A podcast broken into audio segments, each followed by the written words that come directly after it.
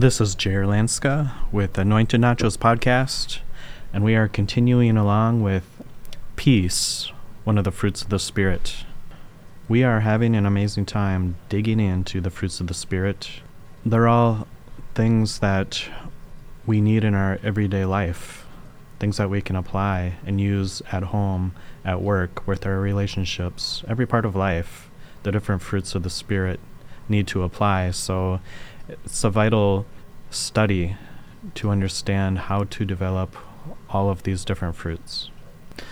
One way to develop peace is by prayer and obeying the word. In Philippians chapter four, verse six through nine, it says, "Don't worry about anything. Instead, pray about everything. Tell God what you need and thank Him for all He has done. Then you will experience God's peace, which exceeds anything we can understand. His peace will guard your hearts and minds as you live in Christ Jesus. And now, dear brothers and sisters, one final thing. Fix your thoughts on what is true and honorable and right and pure and lovely and admirable. Think about these things that are excellent and worthy of praise.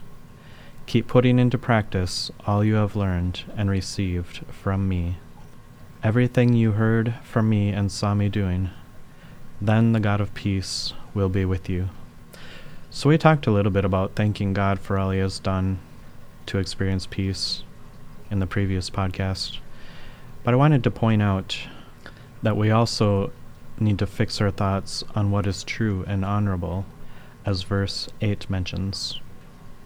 The more time we spend thinking about good things, the less time our mind will have a space to fill with empty thoughts, thoughts of frustration or worry and stress, dealing with things that we're thinking we're going to miss or short on or behind on or lacking. We just need to fix our thoughts on things that are right and pure and honorable and true, things in the Word. Basically, the bigger we elevate God by thinking about Him and praising Him, the smaller our situations become. So when we pray, we exercise thanksgiving so that we acknowledge that God is taking care of it. As we thank Him, peace will come. Thanksgiving opens the door for peace to enter into our lives. When we pray, we just want to exercise that thanksgiving. Just thank Him. After you're praying about a situation, say, "Thank you, Lord, that this need of a new job I have is going to be taken care of." So just thank Him for any situation in life. An example can be, "Lord God, thank you that you're going to show up and make yourself known and be real to my son, for he needs to see that the word is true and he can experience a personal relationship with you. And thank you, Lord God, for doing it in Jesus' name. Thank you that you will reveal yourself to him through other people, through the word, and through your Holy Spirit, even as he's sleeping at night." So when we come before the Lord and just pray about a situation, we just thank him. Thank him that he's going to do something about it because he loves us. In First Corinthians chapter fourteen, verses fourteen through fifteen, it says, "For if I pray in tongues, my spirit is praying, but I don't understand what I'm saying. Well then, what shall I do? I will pray in the spirit, and I will also pray in words that I understand. I will sing in the spirit, and I will also sing in words I understand." So when we do pray in the spirit, it's basically a perfect prayer because it's the Holy Spirit filling our mouths and speaking words that the enemy can't comprehend. It's a perfect prayer, so we can speak and pray in tongues as well as speak in our own language when we are praying to the Lord. And I'm telling you, peace will come. In the book of Jude, it's just one chapter, and in verse twenty it says, "But you, dear friends, must build each other up in your most holy faith. Pray in the power of the Holy Spirit." When we pray in tongues, we're praying in the Holy Spirit, and it energizes our spirit. That's one way to bring peace in our situations. In First Timothy chapter two, verses one through four, it says, "I urge you, first of all, to pray for all people. Ask God to help them, intercede on their behalf, and give thanks for them. Pray this way for kings and all who are in authority, so that we can live peaceful and quiet lives marked by godliness and dignity. This is good and pleases God our Savior, who wants everyone to be saved and to understand the truth. So one way to bring peace is to pray for all people. Just think about every person that's in authority over you, whether it be on city council boards, church boards, going all the way up into the House of Representatives and the Senate and those who make laws. And there's so many people that need prayer to make the right choices. There's so much pressure put on people who need to make laws. And we want to have peace in our nation, right? So we should be praying instead of complaining. Because the word says that there's not one thing we can do, not one thing will change by just complaining and speaking negative about things. We should spend time in prayer for everything that you want changed. Pray and intercede on other people's behalf, that peace can come to our nation and in our homes. In Psalms chapter one nineteen, verse one sixty-five, it says, "Those who love your instructions have great peace and do not stumble. Great peace have they who love your law. Nothing shall offend them or make them stumble." We have great peace when we love the Lord's law, the Holy Scriptures, the Bible. And that's when we do what it says, not just hearing it, but doing it. In Isaiah chapter forty-eight, verse seventeen and eighteen, it says, "This is what the Lord says, your Redeemer, the Holy One of Israel. I am the Lord your God, who teaches you what is good for you and leads you along the paths you should follow. Oh, that you had listened to my commands, then you would have had peace flowing like a gentle river, and righteousness rolling over you like waves in the sea." Now that sounds amazing. Peace flowing like a gentle river. I've been in a lot of rivers, some smooth, some rough. You know, I'm a canoeer and a kayaker. I love going in rivers and just enjoying the outdoors. And one thing I've noticed is there is so much peace when the water is calm.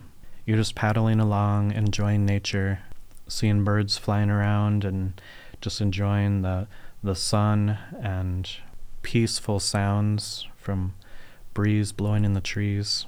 There is a peace when things are settling, when things are gentle. And it says in Isaiah here, if you would have just listened to my commands, obeying the Scriptures, you would have had peace. So we know that when we hear the word of God and it says to do something and we choose to ignore it, we're chancing our peace to be taken away. True peace will be yours when you stop resisting the will of God for your life. And He's continually speaking to us. When we listen to that still soft voice in our heart, we will have peace. We will follow the right path. He's always going to lead us into a good place. He's not going to lead us into a place that's going to harm our life. So we need to not resist when we hear that, that voice in our heart. We listen to it. In Isaiah chapter twenty-six, verse three, it says, "You will keep in perfect peace all who trust in you, all whose thoughts are fixed on you." So we need to trust in the Lord. That means even our own plans, we have to submit to the Lord and tweak if we feel His promptings to make adjustments to our plans, our day timers, our calendars, our purchases, our relationships, you know, places we're going to go. We need to listen to Him daily. And when He's saying something to us, we need to listen, take heed to His voice, so that we can have peace. We don't want that peace taken away from our lives in any situation. We must deny ourselves of our own will, our comfort, our preservation, security, if we want to find God's peace. In Psalms chapter four, verse eight, it says, "In peace I will lie down and sleep, for you alone, O Lord, will keep me safe." So the Lord wants us to sleep well at night and not be worried and stressed when we go to bed. Worry and stress will break down our bodies. We're not meant to hold on to those things. In Second Thessalonians chapter three, verse sixteen, it says, "Now may the Lord of peace himself give you his peace at all times and in every situation. The Lord be with you all." We want the Lord's peace. We don't want some temporary thing, temporary happiness that we're trying to provide for ourselves. We want the Lord's peace over a situation, and at all times. It's possible. When disciples were thrown in prison and they could have been killed, there's times where they just praised and thanked God, gave praise to his name, and they had peace in prison, enough to let them just sleep and have rest at night. No matter what your situation is, the Lord can bring peace to you to help you through it. In Colossians chapter three, verse fifteen, it says, "And let the peace that comes from Christ rule in your hearts. For as members of one body you are called to live in peace, and always be thankful." Somehow I see a correlation between peace and being thankful. We're always needing to be thankful for what we have, for the Lord, for what he's doing for us. It's something that just happens to our minds when we're grateful for the things that we have and not complaining about things we don't have or places we want to be. God wants all believers to live and walk in peace. When we're not in unity, even in church, we will not be working towards the same goals, and therefore will not accomplish as much as what God has called us to do personally, as well as in our ministries. So as in Colossians it says, "For as members of one body, we're called to live in peace." When we're in the kingdom of God, we should have similar goals, and one The main one is to reach the lost. We need to preach the gospel. Every person needs to do their part.